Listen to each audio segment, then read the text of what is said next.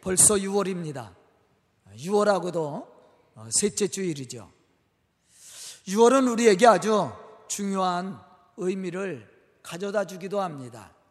왜냐하면 한 해를 이렇게 전환점이라고도 할 수 있고 또 새로운 출발점이라고도 할 수가 있습니다. 저는 우리 성도들이 이 6월에 더 큰 은혜를 받아서 하나님이 우리에게 맡겨주신 이 복음의 사명을 감당해 나가는 그런 믿음의 성도들이 다 될 수 있기를 주의 이름으로 축복합니다.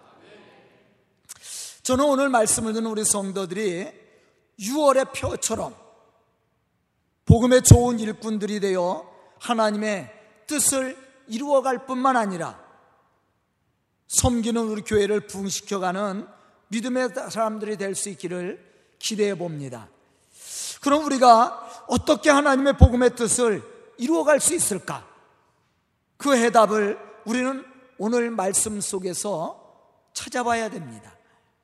본문 20절에 보면 바울은 자신이 감당해야 할 일이 무엇인지를 고백하며 또 고린도 교회 성도들이 해야 할 일이 무엇인지를 권면해 주고 있습니다. 그러므로 우리가 그리스도를 대신하여 사신이 되어 하나님이 우리를 통하여 너희를 권면하시는 것 같이 그리스도를 대신하여 간청하노니 너희는 하나님과 화목하라. 그렇게 바울은 이야기하고 있습니다. 사실 우리는 하나님의 창조의 섭리와 구원의 은혜를 따라 택하심을 입은 그러한 성도들입니다. 또한 그의 인도하심과 축복하심 속에 살아가는 믿음의 사람들입니다. 그럼에도 불구하고 우리는 여전히 육신을 가지고 살고 있고 또 죄를 지면서 죄 가운데 살아가고 있다라는 것이에요.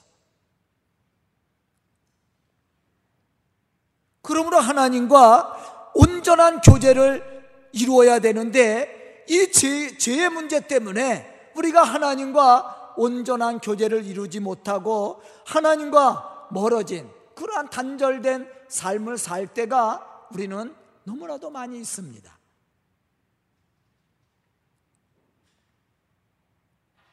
그러나 하나님은 이러한 우리들을 심판하기보다 우리를 국리를 여기사 우리의 죄를 용서하여 주시 용서하시고 또 하나님이 기대하시는 대로 복음에 합당한 열매를 맺어가기를 하나님은 기대하고 원하고 계시다는 거예요.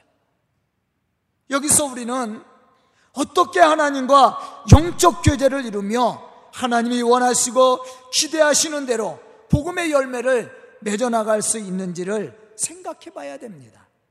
바울은 자신이 그리스도를 대신하여 사신이 된 것처럼 우리도 그러한 일꾼이 되어서 하나님이 기대하는 복음의 열매를 맺어갈 수 있기를 간청하고 있다라는 거예요. 그러면서 바울은 이렇게 권면합니다. 그리스도를 대신하여 간청하노니 너희는 하나님과 화목하라. 여기서 우리는 우리가 복음에 합당한 열매를 맺어가기 위해 갖춰야 될 신앙의 모습이 무엇인지를 찾아볼 수가 있습니다. 첫 번째는 하나님과 화목하라는 말씀이에요. 우리가 하나님과 화목하지 않고는 우리가 하나님이 주시는 은혜도 받을 수 없고 또 더 나가서는 우리에게 주어진 이 복음의 사명 감당할 수 없습니다. 여러분들이 예배 시간에 제가 전하는 말씀을 통해서 은혜를 받으려면 어떻게 해야 됩니까? 저랑 관계가 좋아야 돼. 그지요? 저랑 관계가 나빠지면 말씀의 은혜 받지 못합니다. 아니, 말씀의 은혜를 받지 못하는 것이 아니라 교회를 나오지도 않을 거예요. 여기 나와 계신 분들은 그래도 저와 관계가 괜찮은 분들이야. 그러니까 이 자리에 나와 있는 거예요. 저와 관계가 나쁘거나 이 교제가 잘 안 되는 사람은 신앙도 말씀의 은혜도 받지 못할 뿐만 아니라 교회도 나오지 않아요. 그 당연한 거야. 여러분들 가정에서나 아니면 사회에서 어떤 사람들과 친합니까? 그래도 말이 통하는 사람, 내가 상대를 이해해주고 상대가 나를 이해해주는 사람, 이런 사람들과 가까이 지내지 않아요? 관계가 좋지 않은 사람들과 가까이 지내요? 아마 그렇지 않을 겁니다. 관계가 좋으면 상대가 어떤 말을 해도 다 이해가 됩니다. 그지요? 나 때 못되게 굴어도 그것도 예쁘게 보여. 관계가 좋으면. 그런데 관계가 나쁘면요. 아무리 예쁜 짓 해도 예뻐 보이지 않아. 아세요? 신앙도 마찬가지예요. 우리가 하나님의 은혜를 받고 예배를 통해서 말씀을 통해서 은혜를 받으려면 저와 관계가 좋아야 돼. 저와 영적 교제를 잘 이루는 사람은 말씀의 은혜를 받게 되어 있어요. 은혜를 받지 말라고 해도 은혜를 받습니다. 하나님과의 관계도 마찬가지입니다. 우리가 하나님이 주시는 은혜를 받고 하나님이 우리에게 주신 능력을 따라 우리가 이 복음의 사명을 온전히 감당해 나가려면 하나님과 화목해야 되는 거예요. 그래서 바울은 내가 그리스의 사신이 된 것처럼 너희도 그러한 일꾼이 되기를 원한다. 그러면서 바울이 이 고린도 교회 성도들에게 권면하는 첫 번째 말씀이 뭐예요? 하나님과 화목하라는 거예요. 왜 우리가 하나님과 화목해야 됩니까? 우리가 이 질문에 대답을 하기 전에 화목이라는 말의 뜻이 무엇인지를 먼저 알아야 돼요. 여기서 화목이라는 이 말은 함께 교환한다 라는 뜻을 가지고 있어요. 다시 말하면 서로의 부채를 교환함으로 저기가 사라짐을 가리키는 말이에요. 여러분들 누구에게 이 돈을 빌려서 썼다고 생각해 보세요. 그 사람하고 만나는 게 즐거워요? 내가 누구에게 돈을 빌려줬다고 생각해 보세요. 반대로. 근데 그 사람을 갚질 않아. 그럼 그 사람과 관계가 좋아져요? 화목해져요? 화목해지지 않습니다. 여기서 화목이라는 말은 그러한 의미를 가지고 있는 거예요. 다시 말하면 상대에게 부채가 있는 것을 갚는 걸 얘기합니다. 그래서 관계를 좋게 만드는 거야.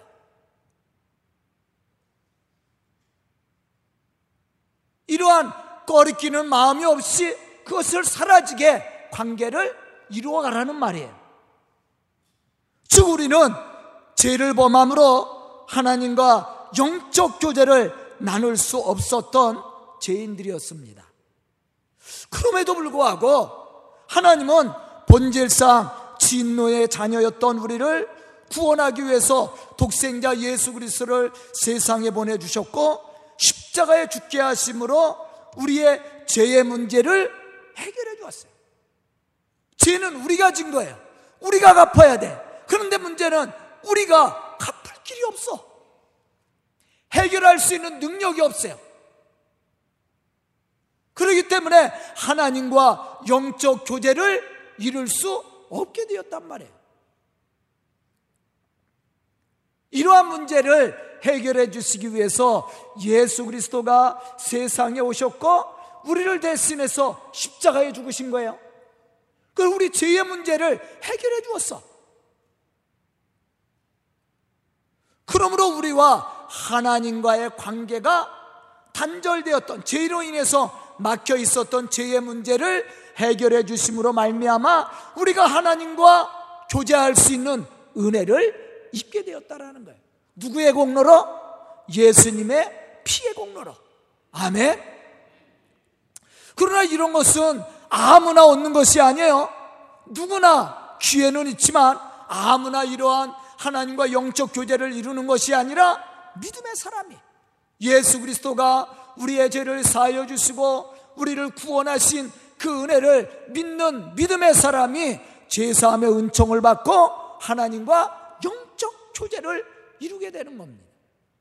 이러한 은혜가 있는 사람이 구원의 감동을 가지고 주의 복음의 역사를 이루어갈 수 있게 되는 거예요. 여기서 화목이라는 말, 바로 그 의미가 그러한 의미가, 의미를 가지고 있습니다. 이러한 사실에 대해서 로마서 5장 10절에 말씀해 주고 있습니다. 우리가 원수 되었을 때에 그의 아들의 죽으심으로 말미암아 하나님과 화목하게 되었은즉 화목하게 된 자로서는 더욱 그의 살아나심으로 말미암아 구원을 받은 것이니라. 우리가 원수 되었다. 누구와 하나님과. 왜? 이 죄 때문에. 그런데 그의 아들의 죽으심으로 말미암아 하나님과 화목하게 되었은즉 우리가 하나님과 화목할 수 있었던 이유가 뭐예요? 하나님과 우리를 가로막고 있었던 이 죄의 문제. 이 죄의 문제를 누가 청산해 줬어요? 예수 그리스도가. 그러므로 우리는 예수를 믿음으로 말미암아 하나님과 화목하게 되었다라는 거예요. 그러므로 우리는 다시 사는 역사와 함께 구원의 축복을 누리게 되었습니다. 사실 하나님의 공의로우심은 범죄한 인간을 향해 진노할 수밖에 없습니다. 그래서 바울은 범죄한 인간을 진노의 자녀라고 예배소서 2장 3절에서 표현했던 것입니다. 그러나 하나님의 사랑은 죄인들에 대하여 오래 참으시고 한 사람도 멸망하지 않고 다 회개하여 구원받기를 원하시고 계시다는 것이죠. 물론 우리가 우리 스스로의 힘과 능력으로 하나님과 화목할 수 없습니다. 그런데 이것을 해결해 주신 분이 있어요. 그분이 누구예요? 예수 그리스도란 말이에요. 예수 그리스도가 우리와 하나님 사이에 가로막고 있었던 이 죄의 문제를 해결해 주었어. 우리는 그것을 믿음으로 말미암아 제사함의 은총을 받았을 뿐만 아니라 하나님과 영적 교제를 이룰 수 있는 축복을 얻게 된 거예요. 그러므로 하나님과 영적 교제를 이루는 이 사람이 하나님의 복음의 사명을 감 당하는 사람. 왜? 하나님과 화목된 그 사람이 제3의 은총과 함께 구원의 은혜를 받은 믿음의 사람이 되었기 때문에 그러한 은혜를 입은 사람이 나가 복음을 전할 때에 그 복음에 힘이 있고 능력 있고 그러한 것, 그러한 복음이 또 사람들을 감동시키고 변화시켜 나갈 수 있게 된다라는 것이죠. 그래서 바울은 고린도 교회 성도들에게 너희가 복음의 사신이 되기를 원한다고 권면하면서 먼저 부탁한 것이 뭐냐면 하나님과 화목하라는 거예요. 그렇지 않고는 우리가 복음의 사명 감당해 나갈 수 없습니다.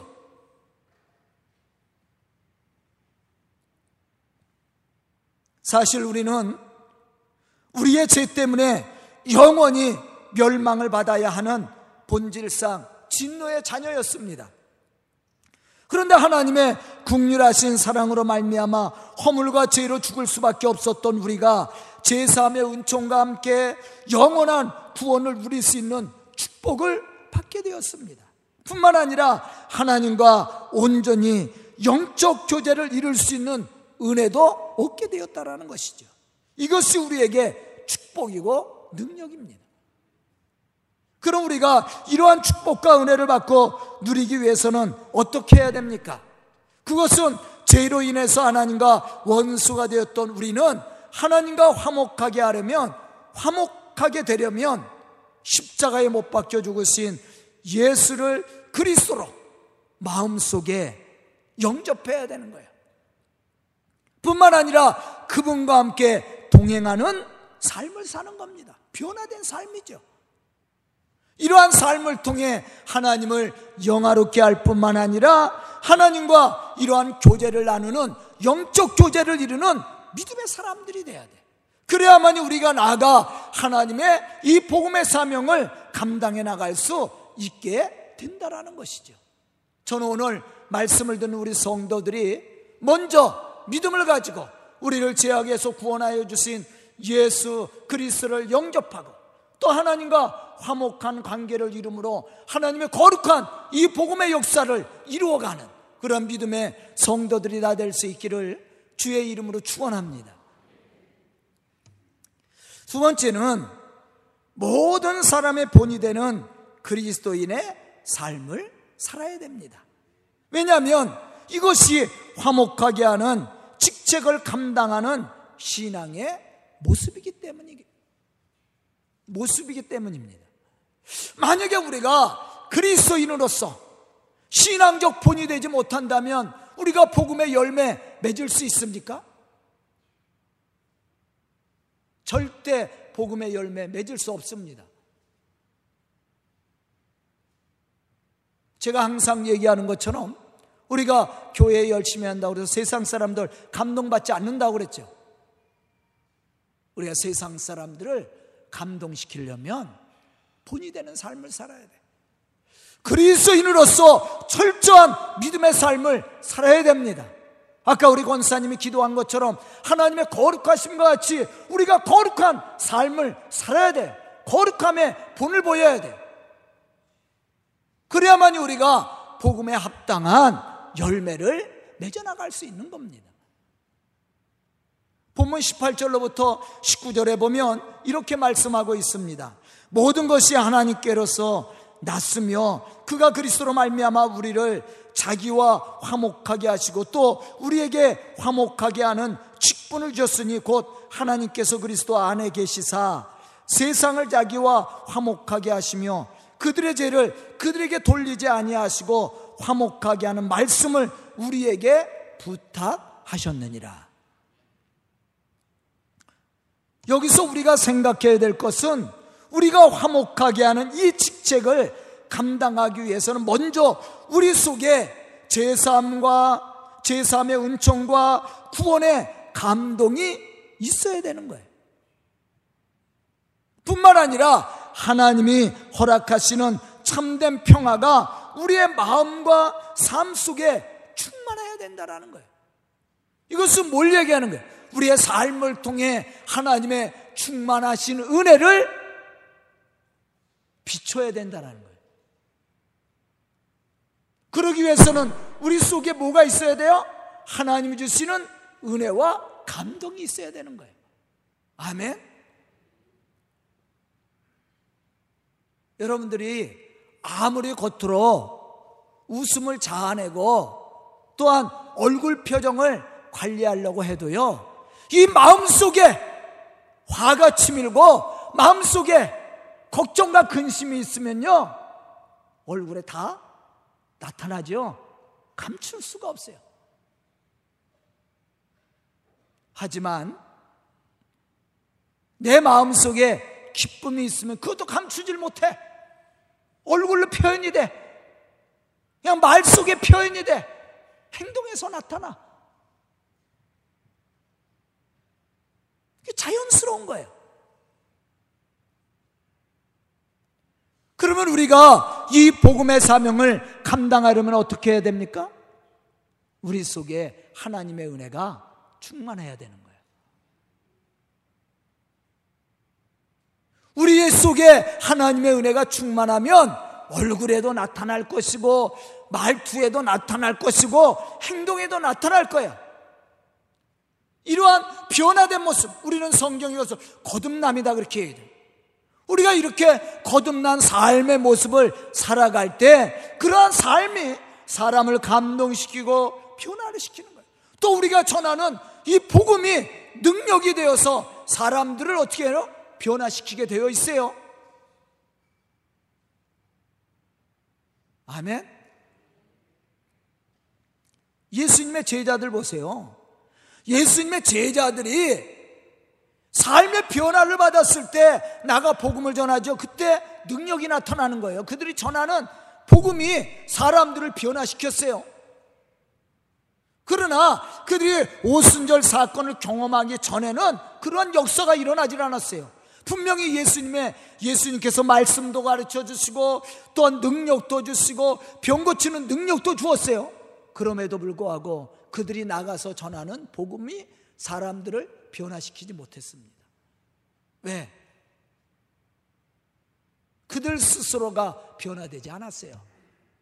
다시 말하면 그들 심령 속에 하나님 주시는 은혜라든지 감동이라든지 하나님 주시는 축복에 대한 기쁨과 은혜가 없었다라는 얘기예요.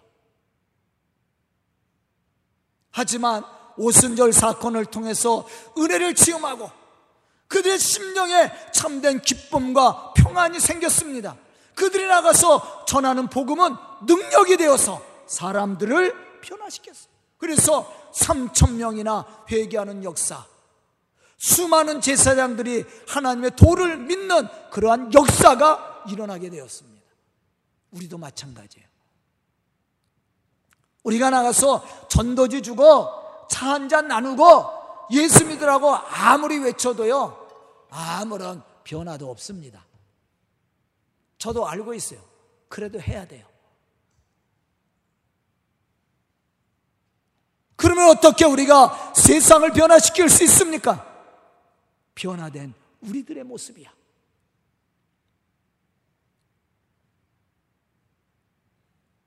가정에 믿지 않는 남편, 믿지 않는 아내, 믿지 않는 자녀들, 어떻게 전도할 수 있어요? 본인이 먼저 변화돼야지. 아니, 교회 나가더니 돈 못 떼줬다고. 이래서 변화시킬 수 있어요?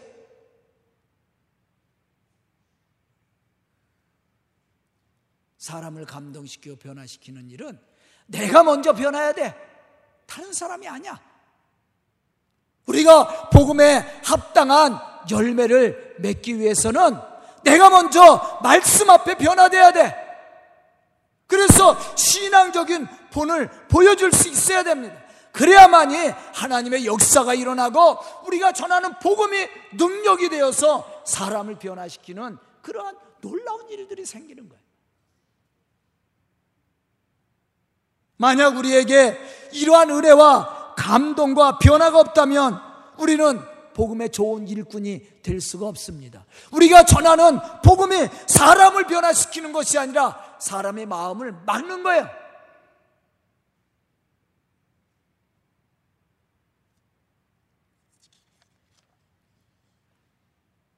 로마서 5장 1절로부터 2절에 보면 이렇게 말씀하고 있습니다.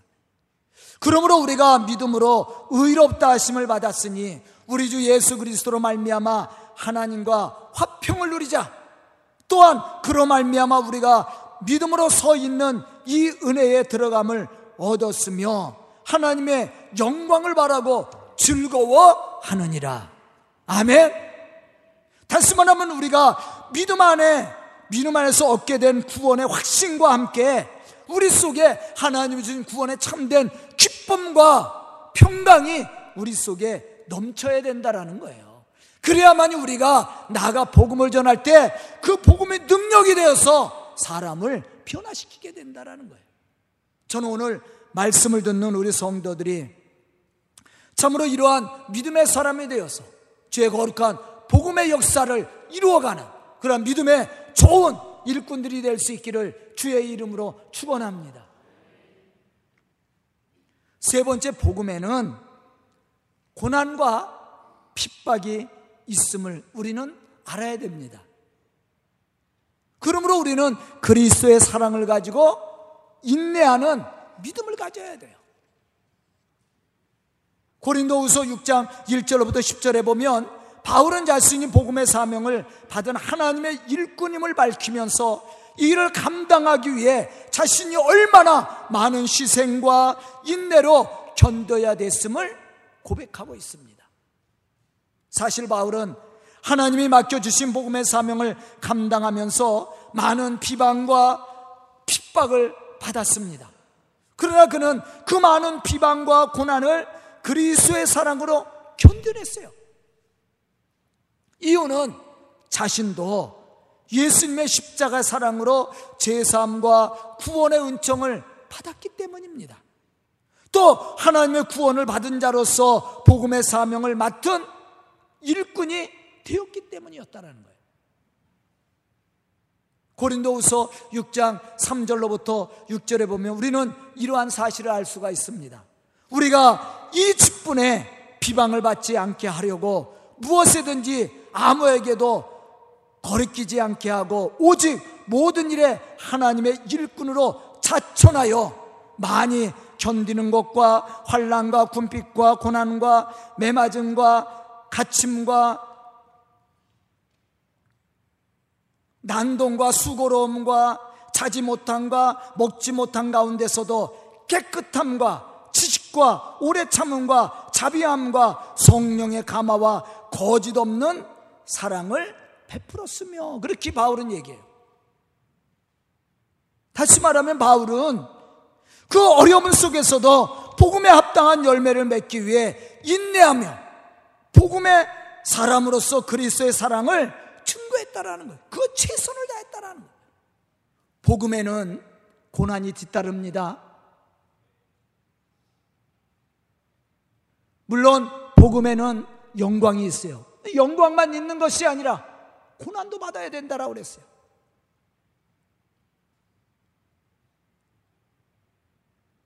우리가 복음의 사명을 감당하기 위해서는 고난도 받아야 되는데 그것을 어떻게 이겨나갈 수 있어요?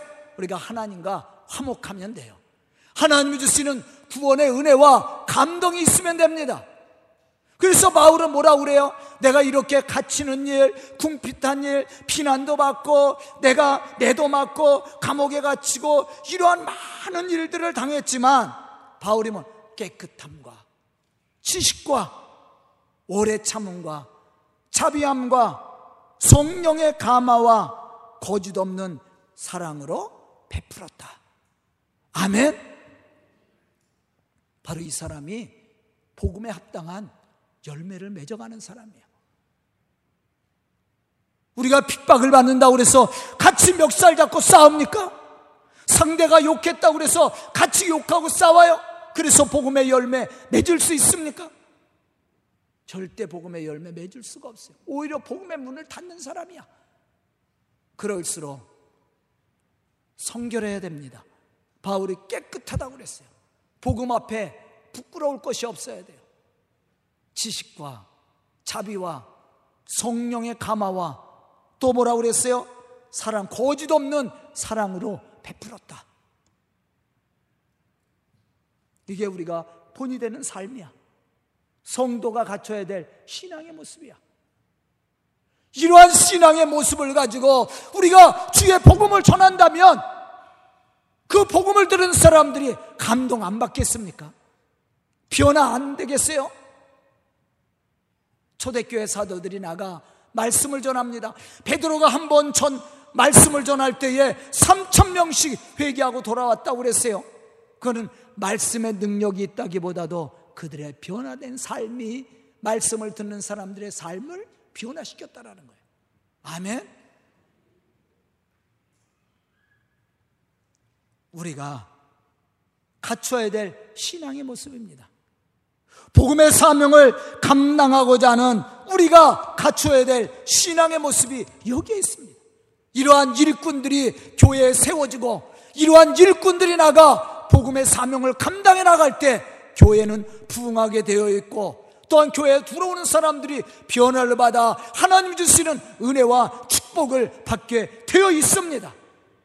저는 오늘 말씀을 듣는 우리 성도들이 다 이러한 신앙의 모습을 가지고 주의 거룩한 복음의 역사를 감당함으로 교회를 부흥시키고 또 하나님의 영광을 나타내는 그러한 믿음의 성도들이 다 될 수 있기를 주의 이름으로 축원합니다. 기도드리겠습니다.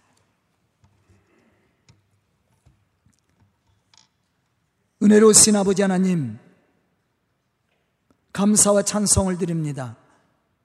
이 시간 말씀 듣는 우리 성도들 믿음의 사람들이 되게 해주시고 죄 거룩한 역사를 이루어가는 믿음의 좋은 일꾼들이 될 수 있도록 축복하여 주시옵소서. 은혜로우신 아버지 하나님, 참으로 우리가 하나님과 화목하며 주님 주시는 그 구원의 감동 있게 해주시고 또한 삶의 변화된 모습으로 죄 거룩한 복음의 역사를 능히 감당해 나가는 믿음의 일꾼들이 되게 해 주시옵소서 이 시간 말씀 듣고 결단한 우리 성도들이 좋은 일꾼들이 되어 교회를 부흥시키며 하나님의 복음의 역사를 이루어갈 수 있도록 축복하여 주시옵소서 예수님의 이름 받들어 축복하며 기도드리옵나이다. 아멘.